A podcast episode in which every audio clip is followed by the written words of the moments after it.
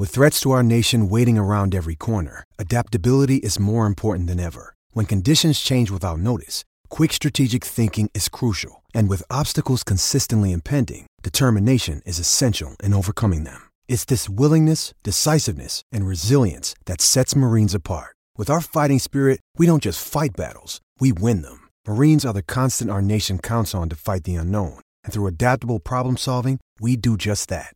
Learn more at marines.com.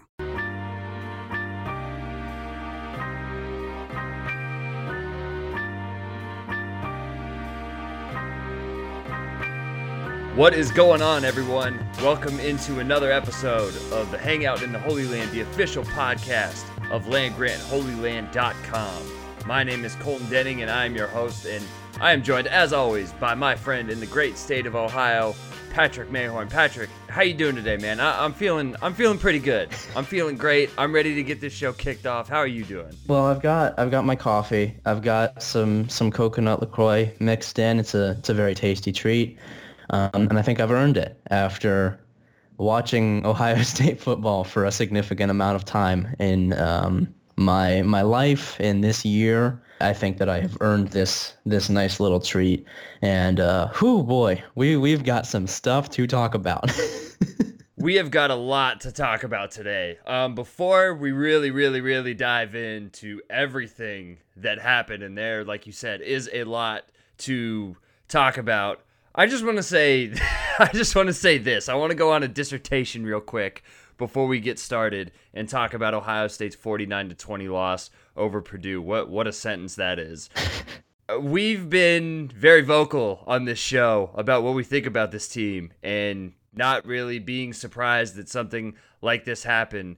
And I, I'm not going to speak for you, but I don't want the next hour of this to be like, oh, we told you so. We told you this was going to happen. Ha ha ha. Because I want to make it clear that, like, we are not gloating about this. Like, for me, this this isn't fun. I'm only gloating talk, slightly. Yeah. like, to, to talk about Ohio State losing by 29 points to Purdue. But these are some of the things we're going to talk about here is just stuff that, uh, that we've been saying. And everything kind of all piled up last night into one big avalanche so that's all I got to say about that. It's it's just crazy that we're in a position to even be talking about this. But where where do you think we should start in this game? Because like you said, there is so much to get to and analyze and complain about and break down after this one. Well, I, I think I'd like to start with the post game, um, specifically Urban Meyer's post game press conference because there are there were many jokes on the internet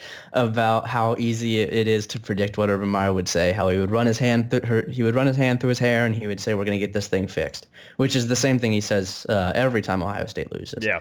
So to to kind of prove this point, I went back and I found the uh, post-game press conferences for the Iowa loss, for the Oklahoma loss, and for the Clemson loss, as well as the Iowa loss. And I'm going to read these four quotes without any kind of context for which game it was. Um, so this first one says, "We have good players, good coaches. We're going to get back to work." Meyer said after the game. We lost a game last year and came right back. We have good guys. We're going to get to work. We're going to work our you know what's off and get this thing right. There's number one. number two.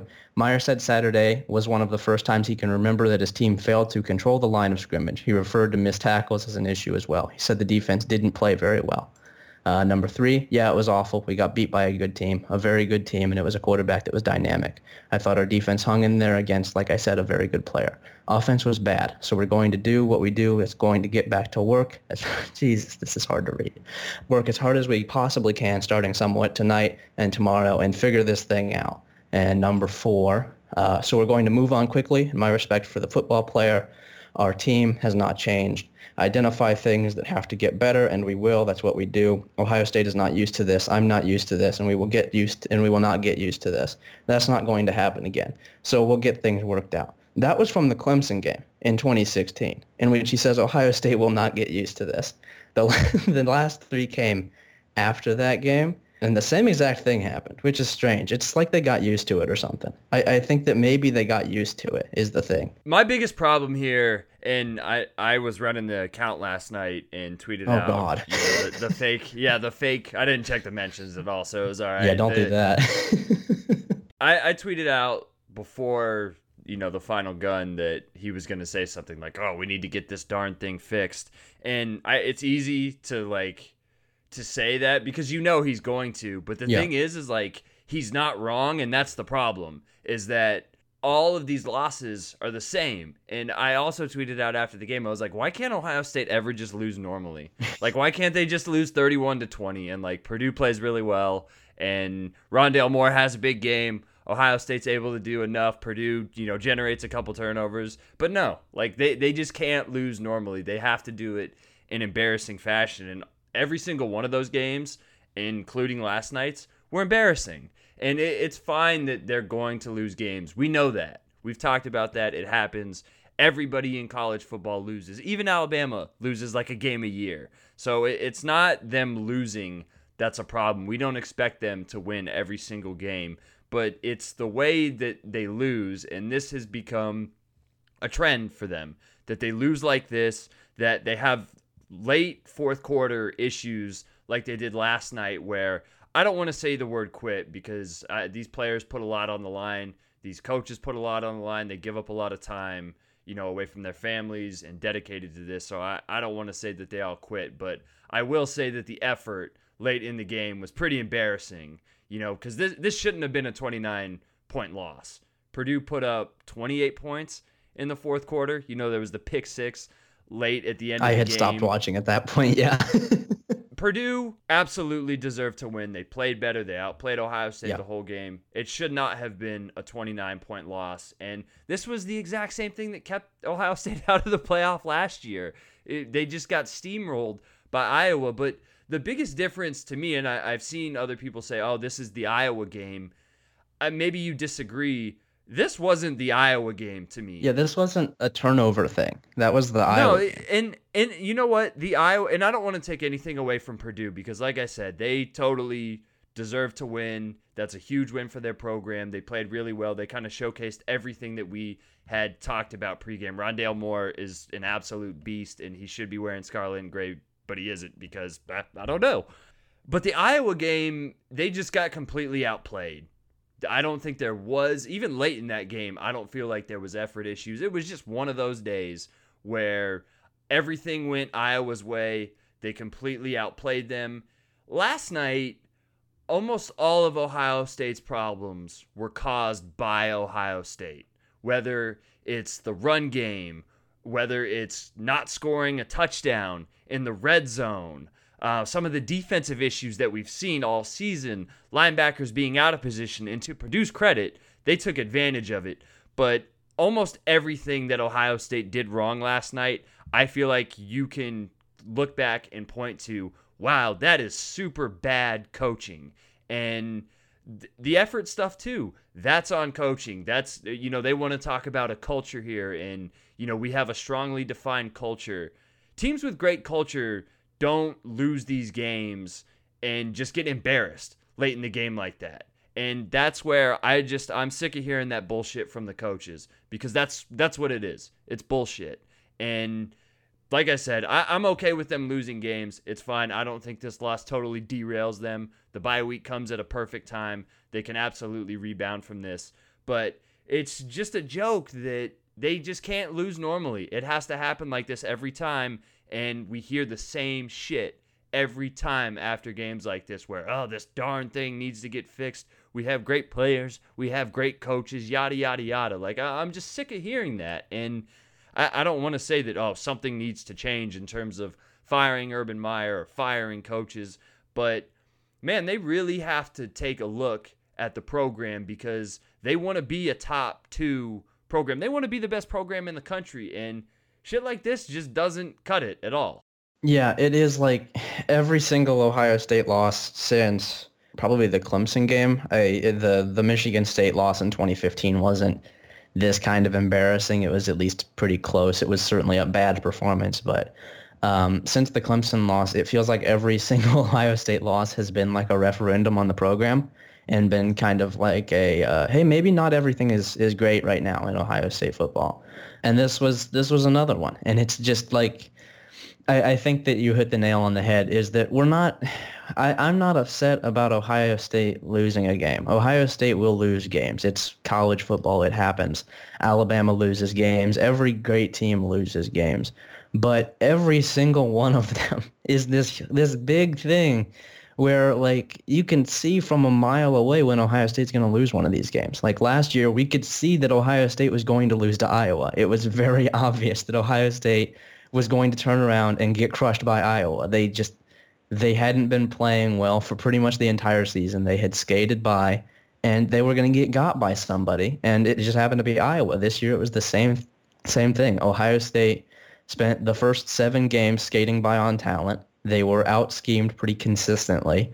They very nearly lost to a Minnesota team that just got crushed by Nebraska. Like it's it was obvious that there were some problems with this team and it's just that's not I, I don't think that that's the way an elite football program should be run that that is not to me how an elite football program should feel like seeing a a loss to what is now a four and three Purdue team, and I think a Purdue team that is that is pretty good. I, I think that they are. Yeah, a, they're good. They're a talented football team, and um, they're probably better than their record indicates, and they played a very good game. But seeing even at the beginning of the season that Ohio State would probably slip up against Purdue, which is not a top opponent. Purdue is not a ranked team. They're not really a team that I think Ohio State has any business losing to, especially with the talent that Ohio State has.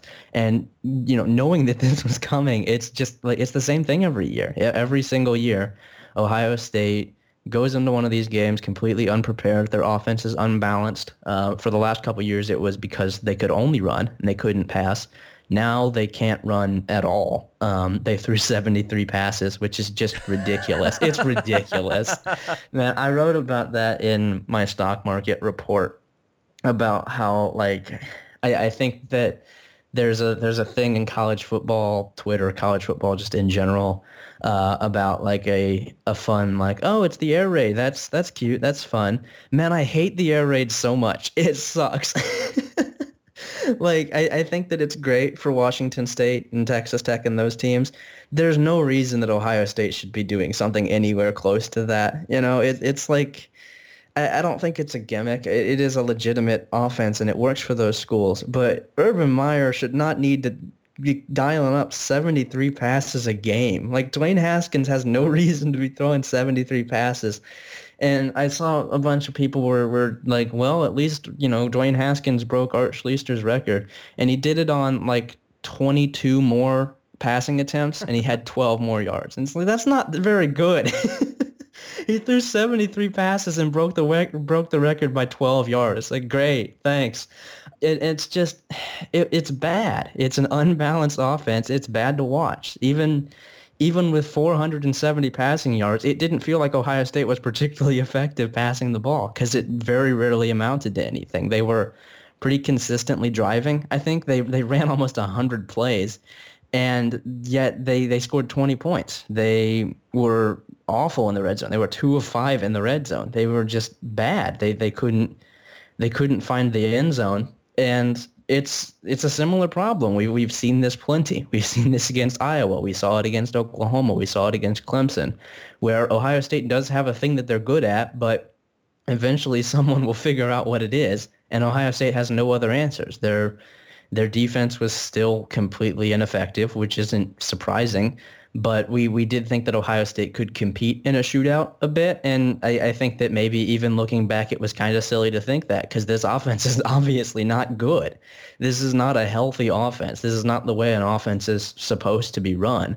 And it's just, it's disappointing. It's disappointing to see that at a program with so many four and five stars all over the field. It's like, I, I think that Spencer Hall of Every Day Should Be Saturday summed it up as Ohio State being Missouri with five-star players. And it's pretty much what this offense is right now. It's like, yeah, we'll just throw it 60 times. We can't do anything else. We're going to get blown up in the trenches by Purdue or Minnesota. It's just, it's ridiculous. It's ridiculous that Greg Studrawa was another coach that was hired entirely because of his friendship with Urban Meyer. And, you know, him and Greg Schiano and Billy Davis are coaching for lots of money for a major program because they're friends with the head coach. It's just it's ridiculous. It's a really it's a really embarrassing situation that Ohio State has. Let's dive right into that on multiple levels. And I want to start with a question for you. Who's the group, the position group that we went after the most last year? The receivers. The receivers. What was the thing that stood out about the receivers and we learned about the receivers over the course of this last i don't know maybe six months like as a as a general as a general referendum on the on the receivers i guess yeah what what's changed now that the receivers oh. have been pretty good this year uh, well they have a coach that shows up to practice which probably helpful who are the two groups that we've gone after the most this season? Um, probably the linebackers and the line. And as you said, what what stands out about the coaching on the line and the linebackers? Well, Billy Davis, um, some people don't know this. He was actually Urban Meyer's best man at his wedding. And um, I, I, think that it's important that we do remember that uh, Billiam Davis was Urban Meyer's best man at his wedding, and he has a job because of it. Um, and Greg Studrawa was hired after failing, not just at LSU, but also at Maryland, which is um, a worse football school than Ohio State and Ohio State hired him because you know Urban Meyer just he likes the way that that bald man coaches. I've seen a little bit of it's the assistants and not Meyer, and okay, that's that's fine. But at the end of the day, who makes the hire? Yeah. who is at the top?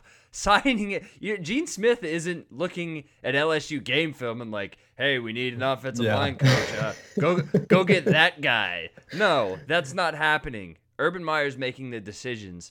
And yeah, I agree. It's probably more of the assistants than Meyer, but hey, at the end of the day, he's signing off on it and making those decisions. So it all comes back to him. And I'll just leave that one there and get back to what you said about the health or lack thereof of the offense in the balance between passing and running the ball. Ohio State just ran for 76 yards against Purdue on 25 carries. It's good for a nice, robust three yards per carry. I don't know what the non sack average is when you filter those out, but I know it wasn't very good. And I've seen a lot of really, really smart people, not a lot, but I've seen a few smart people since this loss talk about how, for as great as Dwayne Haskins is, Urban Meyer still prefers a running quarterback. And I am so, so, so sick of it because this is an offense and this is a scheme that can't find any single way, at least right now, to adjust. There's an extra defender in the box, whether no matter where they are on the field, and especially so in the red zone. And we saw that when they couldn't run, and they just look baffled that there's an extra defender in the box, and they have no idea what to do. And as we've talked about here, instead of being like, huh, what what's the adjustment? What how should we counter this? The defense keeps putting another guy in the box. Uh, we don't have a quarterback that can run, but let's just see if the line can block unbalanced anyway. There's an extra guy. Maybe our running back will beat him. No, hasn't been happening that way. And they've just decided that, no, we're just going to stick with it.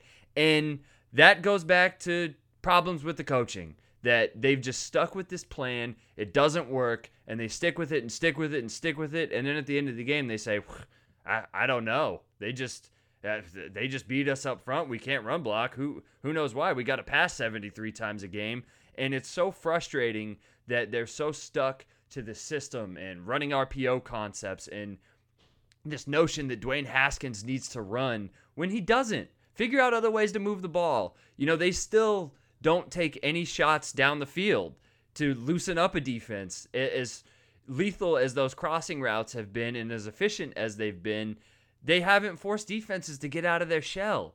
Guys are still packed up around the box and they're fine with it because they know Ohio State can go nine plays down the field and get into the 20 yard line, get into the red zone, and have zero clue how to punch the ball into the end zone. So there's just there's just no adjustments that that happen. And i think the red zone issues and the running game issues in particular are a product of the coaches being stuck to this stubborn system and not just coming up with a way to counter how defenses are playing them. Missouri ran for 233 yards on purdue's defense. And uh, missouri does not have a good rushing attack. So that I, I think that that should that should say something about ohio state's rushing attack and you know this has kind of been our our mo this season is, is talking about how this probably isn't on the players. This is probably a coaching thing and it was nice to see more people kind of catching on to that yesterday. And um, I, I, do think eventually it will be turned towards the right person urban meyer instead of just the assistants. But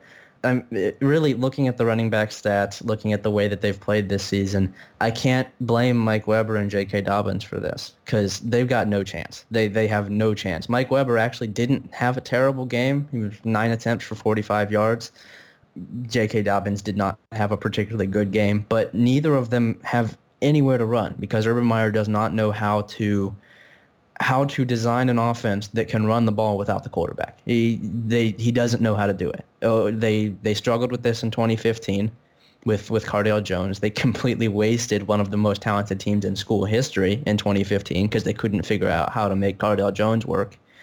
And I, I think that you know for for his faults because I do think Dwayne Haskins has some faults. He you know, obviously his his deep throw accuracy leaves a little bit to be desired at times. His his handling of pressure is not ideal. But to waste a talent like him because you can't figure out how to uh, adjust when the defense is putting several guys in the box, you can't figure out how to bring in extra help for your blockers. You can't figure out that Michael Jordan isn't a center, and no matter how long you put him there, he's not going to be a center, and that he's a guard or that Malcolm Pridgeon is not an Ohio State caliber player.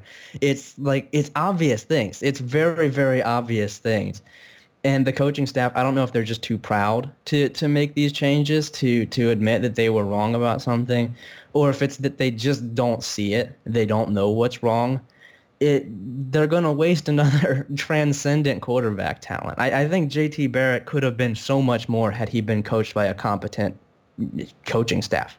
I mean, that that even goes back to like the you know the best years of JT Barrett, you know, the best year in 2014 was with Tom Herman, and I think Tom Herman is pretty easily a more competent coach than just about anyone Ohio State has on their staff right now, save for um, you know Larry Johnson, maybe Brian Hartline, maybe Ryan Day. I'm significantly less confident in Ryan Day right now because I mean, who knows who's calling those plays, but you'd certainly think he could figure out how to design a running attack.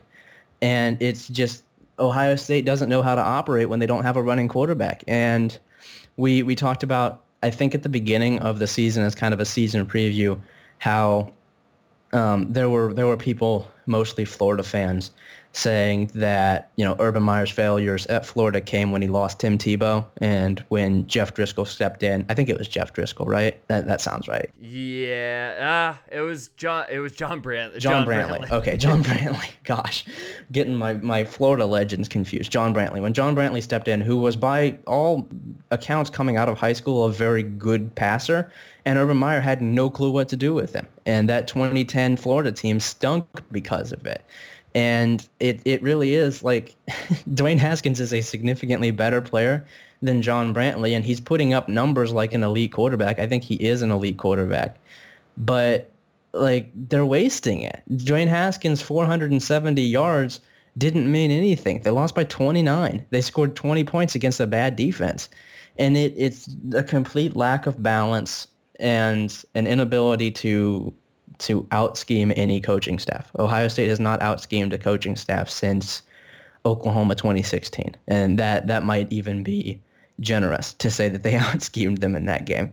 It is just it's disappointing. I, I'm really I, I don't think I have the the energy left for this team to actually be upset about a loss because like I knew it was coming. I, I, I knew Ohio State was was not going to get through this year unscathed. Um, and maybe maybe this loss will inspire some change, but it really is like just disappointment with the fact that probably the best quarterback in school history is going to be wasted by an offensive staff that can't figure out how to use him. Maybe the best two quarterbacks in school history have been wasted back to back. Yeah. by an offensive staff that couldn't figure out how to use him. One of you know our listeners and our guys, Frank Bum, tweeted last night that JT Barrett was probably masking a few of the issues that they had, and you you brought up his freshman season. JT Barrett went from the Big Ten player of the year as a freshman, throwing 34 touchdowns, nine yards per attempt against some really good defenses, to part of the time for for two years basically just being like a, a, glorified fullback and really the only thing that changed was the coaching that he got and I, i'm just tired of hearing that this offense needs a quarterback that can run to to work because it, it doesn't. Every other high level coach adjusts. Every other high level coach has a guy like dwayne haskins and realizes what their offense should be. And it's amazing that they had such a prominent stretch in that 2014 playoff with a very similar quarterback in Cardale Jones, and you saw how that offense worked. And it's just been completely disregarded. And I know that the talent on this offense probably isn't, it definitely isn't as good as that one was, and the line isn't as good. But the fact that those principles would just flat out be ignored makes no sense to me. And I, I really do believe that every single issue they have goes back to coaching and them not putting their players in a position to succeed. And I, I don't know if it was in the third quarter, maybe it was in the second quarter last night. Purdue had a fourth and one on Ohio State's side of the field, and without hesitation, they just put David Blough under center and QB sneaked the ball up the middle for like two yards. And for Purdue, that was probably just a normal thing. For me, as an Ohio State fan, I was like, wow, they would never do that. Yeah. They would just line up in shotgun, do some RPO bullshit, and not be able to get a first down. And we even saw it down in the red zone when they threw whatever that little screen was to KJ Hill. And in a nice little moment of clarity, it feels like all of their issues came to a head on that one single play because the snap was absolutely terrible and it caused Haskins to throw a duck to KJ Hill, which he didn't even catch. But the fact that they were running that play at the one yard line on the goal line just shows you where this team is at right now. With all of this talent, they look like a team that look like a team that they're just like, huh, we don't know what to do and that just all goes back to coaching. Yeah, it, it really is. It's just like I said, it, it's disappointing. It's disappointing that Ohio State can't figure out what to do in the red zone. And not even to say that, that playing better in the red zone would have won them this game because I, I don't think I don't think Ohio State was particularly close in this game. I, I think that you know, in, in general, Ohio State was probably going to lose because they weren't ready they they wouldn't have been ready just about regardless of what they actually did on the field. And that would have been fine. Yeah, but like at least just keep it close because there was that. It, it might have been that screen play. I, I don't remember exactly. Um, late in the half, where Ohio State um, they they got down onto the red zone. They missed a kick, and then Purdue drove down and scored a touchdown at the end of the half, and that was a ten point swing, just like that. It, it could have gone from seven to six Purdue at the half, and it went to 14-3. And I think at that point the game was over. I mean, Ohio State cut it down to to eight early in the third quarter, but it, it really it felt like that just kind of that was kind of it when Purdue just drove down the field super easily in the last minute or so of the half, and Ohio State put up little to no resistance to it, and and that was it. And it, it is just red zone stuff, pretty pretty simple pretty simple stuff. You just have to get a couple yards.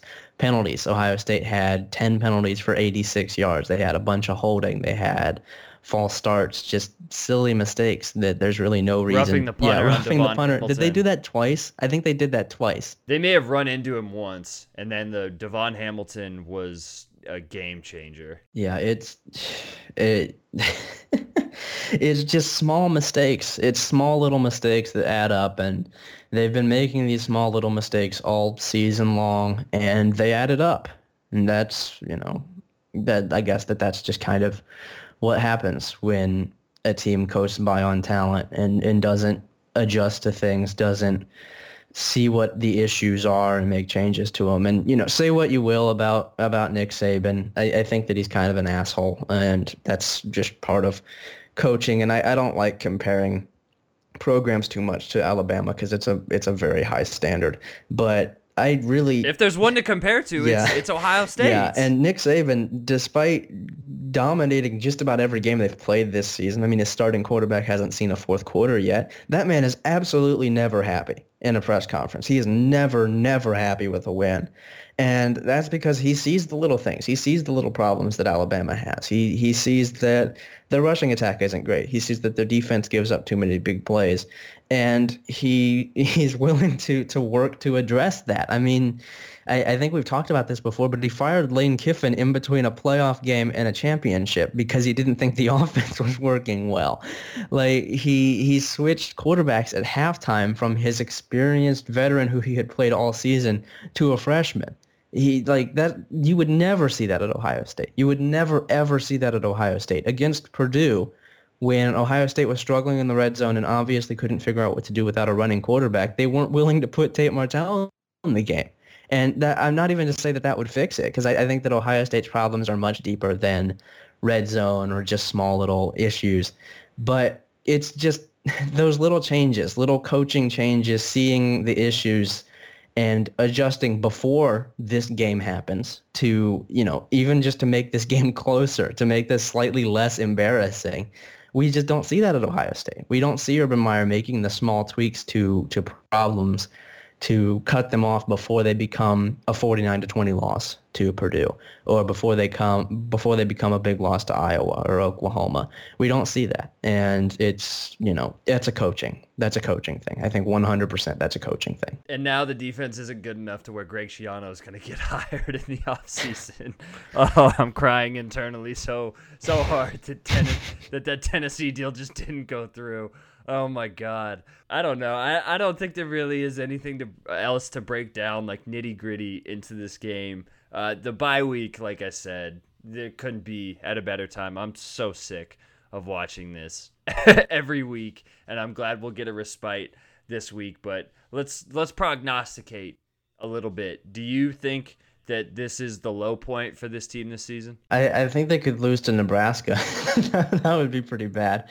Uh, realistically, probably. It really, historically speaking, we haven't seen Ohio State take a, a big loss like this and then get worse. They're they're generally able to uh, able to respond pretty well, but um, I, I, think they could lose to Michigan. I think they probably will lose to Michigan just based on seeing Michigan's defense, which is quite a bit better than Purdue's, and Ohio State couldn't do anything. Against. Yo, how are they going to gain 20 yards against Michigan's defense? Yeah, I, I think it, it's really like because Michigan Michigan has the defensive backfield to at least slow down the passing attack, and if you throw 73 times against them, that's I think pretty much a sure thing that you lost. You you really like I, I hate to I hate to say that Ohio State can't be a program that can win with, with speed and things like that because I do think that Ohio State can win like that and, and has win like and has won like that pretty consistently. But Ohio State is built around winning battles in the trenches. They're built around having a running attack and using that to set up the passing attack. They're built around excellent defense. That's the way the program has been forever. And there's a there's a reason for that. It, it works. It works at Ohio State. And it is just I don't think that they have the ability right now on the line or just in general to dominate Michigan up front, which is the way that you beat Michigan. And I don't know how Ohio State puts up yards on Michigan right now. I really don't. I, I, don't see any way for them to do that until they get this rushing attack fixed, until they figure out that throwing 73 passes in a game is not going to to work. It's not going to be successful and I, I just I don't know if we'll see that change. And what what I can't stand is the possibility is very real, given like you said, we've seen this team take bad losses and then just come right back out, and it's like, oh okay, that's that's what we needed, and we talked about that last week. Like, is a loss going to be the worst thing for this team? And I think that that's definitely something to watch because in previous years they have needed a bit of an ass kicking to wake up and for me, that's the problem that it takes something like this, despite what we've talked about like weeks dating back to the Penn State game. And honestly, what we saw from a lot of what we saw from the Oregon State game makes a lot of sense right now. Yeah, Ohio State gave up 31 points to Oregon State. yeah, and but we've we've seen these things just like in past years. We've seen these things before a loss, and it's like okay, like yeah, we we beat Michigan in overtime, but man, that Clemson defense is really good. How are we gonna hang in there? And it finally all comes crashing down. The last three weeks we talked about, uh, you know, they, they got the job done. The defense played well in the second half. They shut they shut out the guys in the second half. Hey, everybody that was saying that uh, they did not shut out Purdue in the second half. Gave the up second half 35 defense points. that that didn't work. They didn't Oh, shut out. Purdue in the second half this week. It it just goes back to what we talked about the same theme for these type of games in that it it's frustrating that it takes something like this for Meyer and the coaching staff to realize hey the way we want to play isn't going to work. What if we played to our players strengths or our strengths with what we have? And we'll see if they do that. I, i'm not entirely confident. In fact i'm less confident than in years past that they're going to be able to do that. But to give them the benefit of the doubt, just to be a little positive here, they have done that in years past, and we won't get to see it for a couple of weeks. Uh, Nebraska's terrible. They finally got their first win against Minnesota. I think we can be pretty clear at this point that Minnesota isn't very good.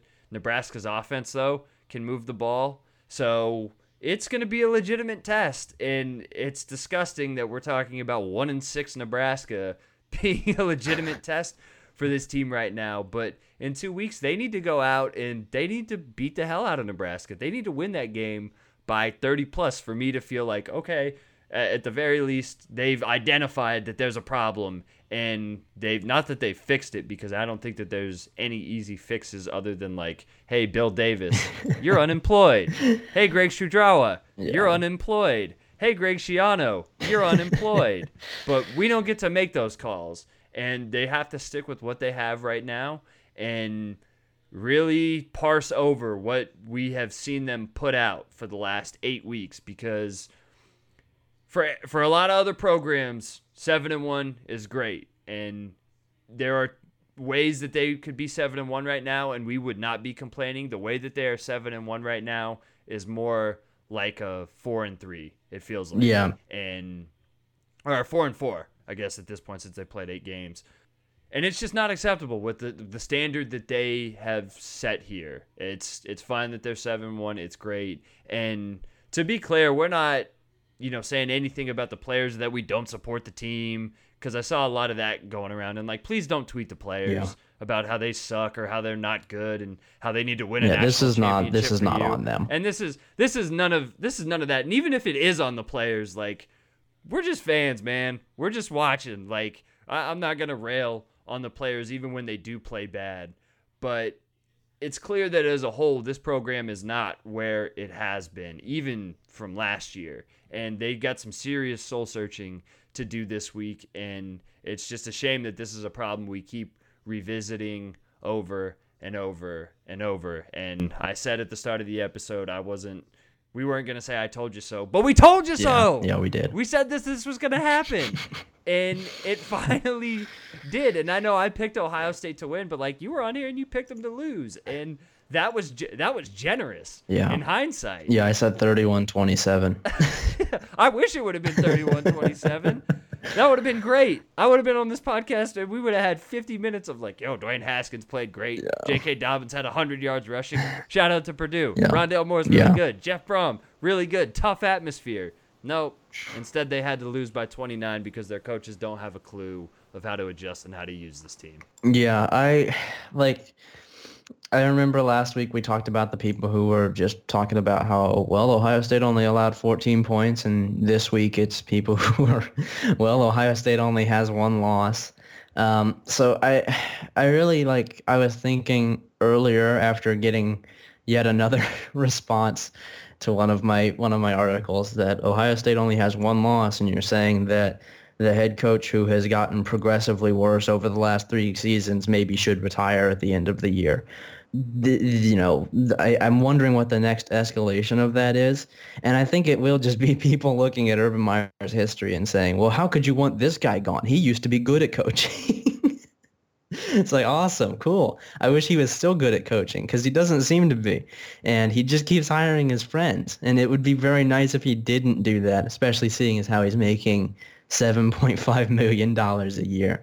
But yeah, no, I not to we we won't we won't harp on this too much, but we've been on this for we've been on this for a while now. We've been on this Urban Meyer thing for a while now, and it's like it's encouraging to see other people kind of catch on and and catch up to the whole. Hey, maybe Bill Davis isn't very good at his job, or hey, maybe Urban Meyer's hires haven't been that good recently. But it, it is like it's too little, too late because Ohio State already got crushed by Purdue, and I, I I saw last night, I, I can't remember who said it, and I, have seen in general that the the consensus is that even though Ohio State lost this game, they're probably still going to make the playoff if they win out. And I think that is true. I think if Ohio State wins out, wins the Big Ten, 12 and 1 Big Ten champion does not get left out of the playoff.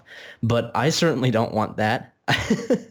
I don't want to watch Ohio State get crushed by Alabama in the first round. That sounds horrible. That like I don't know why anyone would want that. Like if Ohio State does somehow win out and there are not serious changes to the team in the next couple weeks, which who knows, there there could be. Maybe maybe Urban Meyer has a little magic left. He can figure out what what it would take to fix this team. I I really think if anything fixes this team, it'll just be the seniors and the older players on this team stepping up and filling the leadership roles that their coaches aren't doing right now like Terry McLaurin kind of did last night, like Dwayne Haskins seems to be capable of doing. Like that was disgusting. Yeah, yeah. They needed to own up to that shit. That that was weak. Yeah. That was for a program that preaches accountability and I mean dating back to the offseason, whatever on that one. Yeah. But for one that preaches accountability to not even something as simple as just having the coaches out there and just trotting trotting the players after out after that, that was that was weak. Yeah. That was really weak. Yeah, and I think that they handled themselves better than Urban did. I think Dwayne Haskins and Terry McLaurin legitimately answered questions better than Urban Meyer did. He, you know, his his attitude in post-game press conferences, his attitude on the sidelines even, it's just he's moping. He looks like a baby. He's, you know, he's over there on the sideline bent over all game long. He's all disappointed. He's all freaked out. And it's like, dude, your players are, you know, they're con- they're like consistently more in the game than you are, and you're the one getting paid. He's getting paid a lot of money, and he's just over there moping. It's like you're the one who's supposed to fix these small mistakes. He he was over there complaining when there was the the roughing the punter. He was complaining pretty much all game long about his team not playing up to what they should be playing up to. It's his job. He's supposed to fix that. And it's it's embarrassing that the head coach of probably the second best football program in the country is is not able to to take responsibility like his redshirt sophomore quarterback and senior receiver are. Terry McLaurin was much, much more willing to answer questions and take accountability than Urban Meyer was, and it wasn't even his fault. Terry McLaurin played a good game. Dwayne Haskins played as well as he possibly could have under the circumstances. And those guys are willing to to say that things need to be fixed and say the actual things that need to be fixed instead of Urban Meyer just saying that they're going to figure out what's wrong. They're going to figure out what's wrong and then they're going to fix it. What's wrong is pretty obvious.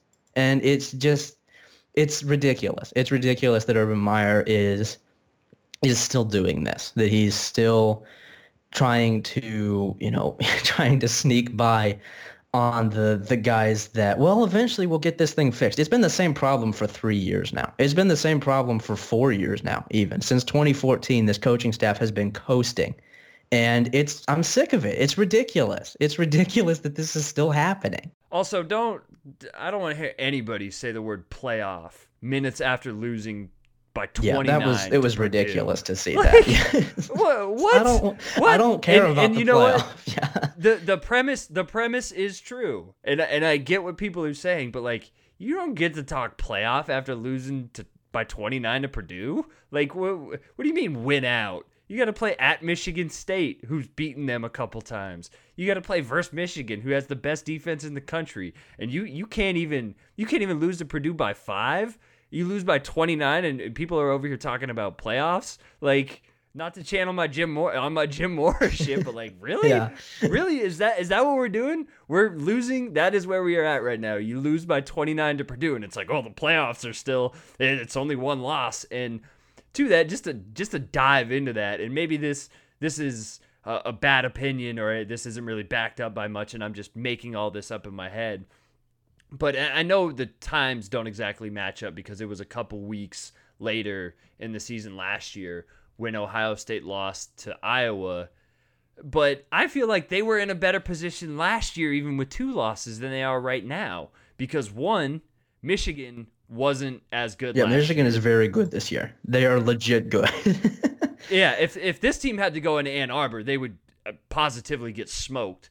They still have a road game against Michigan State. They can still lose the division because this this is their this is their first loss, so they have no margin for error. They had a little bit of margin for error last year because the Oklahoma loss was a non-conference and Oklahoma was so good that despite that game playing out the way it did, people were willing to give them the benefit of the doubt. They lost to the Heisman Trophy winning quarterback, whatever. It wasn't a big deal. That that happens happens. You lose to another good team.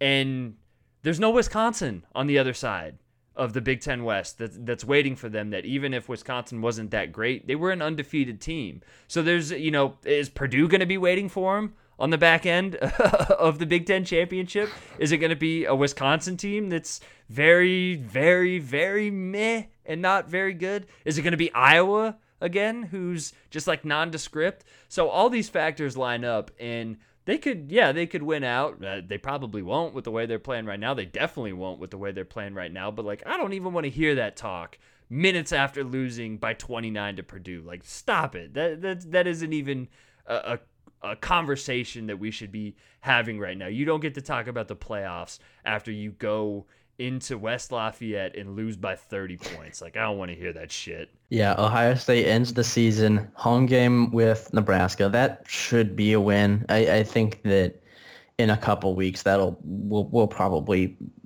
see that as a as a pretty big win. Nebraska's pretty bad. Then at Michigan State, at Maryland, and then Michigan at home. Um, I, I think Ohio State probably can beat Michigan State just because Michigan State's offense is dreadful. But that even that at Maryland game scares me. I mean, the the Michigan State game obviously I'm concerned about, and then the Michigan game I think Ohio State's just going to lose. But Maryland's four and three with losses to a very good Temple team, a great Michigan team, and a very good Iowa team. This is this is a legitimately very good Maryland football team, and it's it's at Maryland.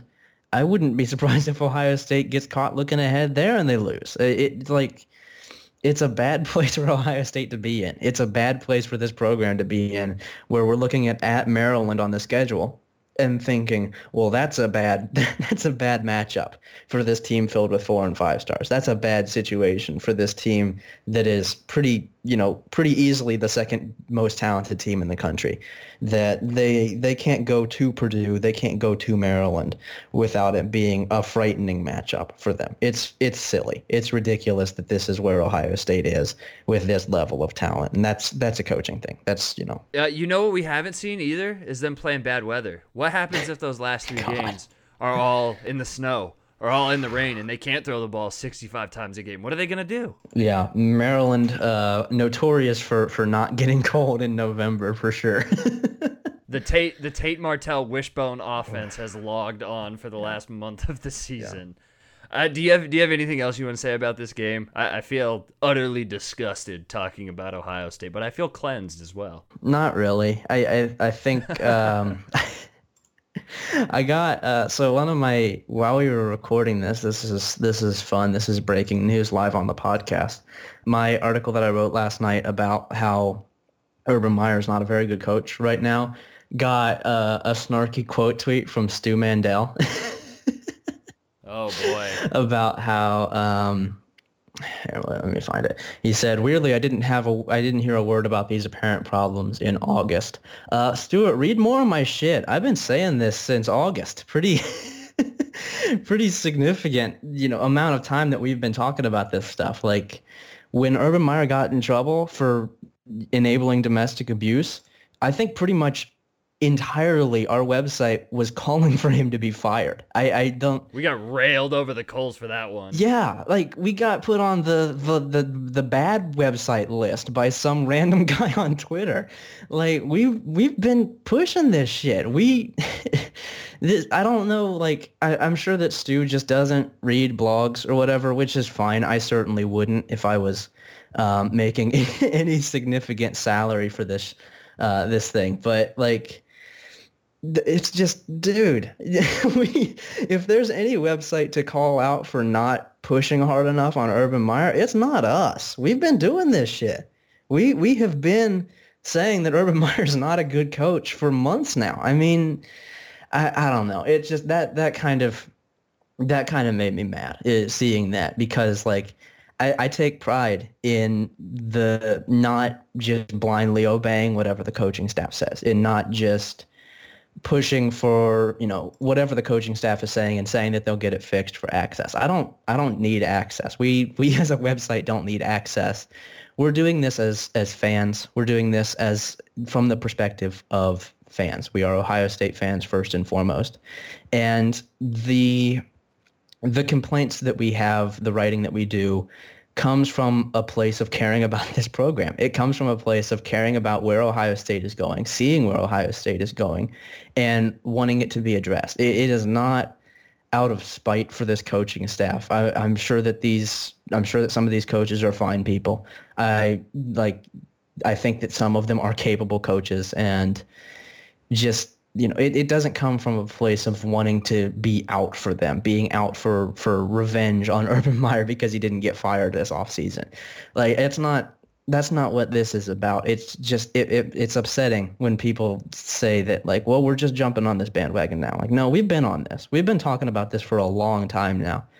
And I know that we, we wouldn't we wouldn't say that we told you so too much, but like we have been on this train. We've been doing this and it, it's nice to see people jumping on. It's nice to see other media websites jumping on, but I, I don't want anybody stepping to us about how we haven't been outward enough about our disdain for what this coaching staff has been doing. We've been doing this since Oklahoma last year, and it's just that that made me mad to see that. Our feelings about this coaching staff and Urban Meyer are the reason this podcast. half of our reviews are one star yeah. right now. Like we we can't even get people to be like, "Hey, the audio sounds like shit. Colton does a horrible job mixing it." Like we don't even get any technical. We reviews. did get a very nice one of those last week from from one of my buddies, but um, ho- hopefully that we've got that problem fixed. like our feelings about this coaching staff, they are what they are, and I, have said I've made sure to say it on the beginning of these podcasts and at the end. But like, we aren't here to cheerlead for Ohio State. We're fans and we support Ohio State. But in doing that and in being a fan, our job isn't here. Isn't we're not here to cheerlead for Urban Meyer and this staff. We can still support the university while having these complaints and bringing this stuff up because it's important whether it's the on the field stuff or the off the field stuff. And I guess that's maybe maybe a topic we talk about during the bye week that you know not only has it been on the field stuff that you know this is these are things we've been talking about and they happen over and over again but it compounds with everything we saw in the offseason and it all goes back to one guy and that's Urban Meyer and all of the things that have been wrong with Ohio State this year have all gone back to him. And you know, I don't even want to hear from Stu Mandel. You're the weak link of the audible, man. I don't want to hear from you. I want to hear from you, Stu Mandel. We do want to hear from you though, so please, if you like the show, leave us a review on Apple Podcasts. Help us help us get back to a four star rating. We're currently sitting at our Tuf Borland three and a half right now, and I don't like it. I want blue chip status, baby. um, is that is that it, man? Do, do you have anything else? No, I think that's that's all I yeah, got. I, I think State. that's all I got. I'm I'm mostly numb to this. I'm mostly apathetic at this point, um, but a little bit of energy here at the end of the show. So. I think that's all I got. Uh, you want to talk about my Virginia Cavaliers being the le- our, yeah. our Virginia Cavaliers being the leaders for uh, the ACC Coastal? Yep, let's let's do it. current current front runners to beat the Clemson Tigers in the ACC championship game. That's how this is all going to play out, baby. Bronco, like in all reality and in all seriousness, no. Bronco Mendenhall, man, he's doing a great. He's job. a very good football coach. Yeah, I, I like I like watching them. Uh, I didn't have too many other takeaways from this week. This was not a really good week. Michigan, Michigan State was one of the worst football games. I turned that shit off in the second Yeah. quarter and I was like, nope. Unless it's a one score game with less than two minutes left, I am not turning back. And that was a good decision. But there were some rough games this past weekend. yeah. Um, Wisconsin, Illinois was kind of funny in a blizzard. It it wasn't good football by any means, but it was it was silly. Um, Oklahoma crushed TCU. Not particularly surprising. TCU is not good this year. Uh, Penn State very nearly lost to Indiana, which they kind of just do every year. Uh, Iowa shut out Maryland. Clemson destroyed NC State. I was actually a little surprised by that. I didn't think NC State would win, but I did think they would be able to keep it even somewhat close. But it looks like the Clemson death machine has kind of been activated at this point. Um, the the only other game that I, I thought was interesting, really, like you like you said, it was not a very good day. I um, I, I was mostly checked out for a lot of the day. Uh, LSU did beat Mississippi State, but I think the only other game was that was kind of interesting to me, and it, it stopped being such a blowout in the second half. But for the first 30 minutes of the Washington State-Oregon game, Washington State whooped that ass. they yeah, they look they great. were crushing them, and then Oregon Oregon stormed back in the the second half. They they cut it down to 27-20 with about six minutes left in the fourth quarter, but Washington State pulled away. Um, Washington State is is legitimately very good on offense. Gardner Minshew is seemingly perfect for that offense, which is just strange because he he pretty much came out of nowhere. I think he was an ECU transfer, if I remember right, and uh, Mike Leach just went out and found this guy. It's like, where do you get these guys? And their their offense, I still I don't really love watching the the air raid. I think that that's an unpopular opinion, but it's not super fun for me to to watch. But they're they're not running the ball horribly. James Williams seems to be pretty good. Um, their their defense was actually relatively good as it has been all season long, and it was it was surprising to see Oregon get beat like this because I thought Oregon was was really starting to figure it all out. But um, Pac-12 is is really weird, and this was this was a pretty fun game to watch overall. I think I, I think that this was one of the more enjoyable games of the day. Washington State ran 24 times for 77 yards against Oregon. Can we get So can we get we a really- comparison to Ohio State against Purdue, uh, an an inarguably worse defense? How many? What, what did Ohio State run for against Purdue? I think it was 25 for 76. Awesome. Ohio State worse at running than Mike Leach. That is where we're at. Yeah. Um, you, you, I think that's probably a good place for us to wrap up. It's been a cathartic hour here. Please let us know if you like the show at Holy Land Pod on Twitter. I am at Dubsco. Patrick is at Patrick underscore Mayhorn as a site. We are at Land Grant 33 and visit landgrantholyland.com for all of our coverage of Ohio State football and soon to be basketball Yep. and every other Ohio State sport coming up. It's going to be a really fun fall and, and winter. And as we transition into this last stretch of the season and see uh, what kind of anger Ohio State football brings us. Also, subscribe to the show on Apple Podcasts and listen on SoundCloud. And that's pretty much it, man. This has been a good hour. Let us know what you think of the show. But until next time, we'll probably we'll talk to you on the bye week. We don't know what we're gonna do. yeah, yet, we might we'll- we might ask for questions or something. yeah, we may- may do a mailbag. Send us your hate mail. Send us your love mail too. We, we don't get enough Send us your love mail too. Yeah, send us your love mail, and we can talk about uh, the bye week for Ohio State and just some of the stuff about where the program is, and maybe do a little bit of a deeper dive into the overall health of Ohio State football and everything else going on. But until then, for Patrick Mayhorn, I'm Colton Denning. This has been the Hangout in the Holy Land, and go Bucks.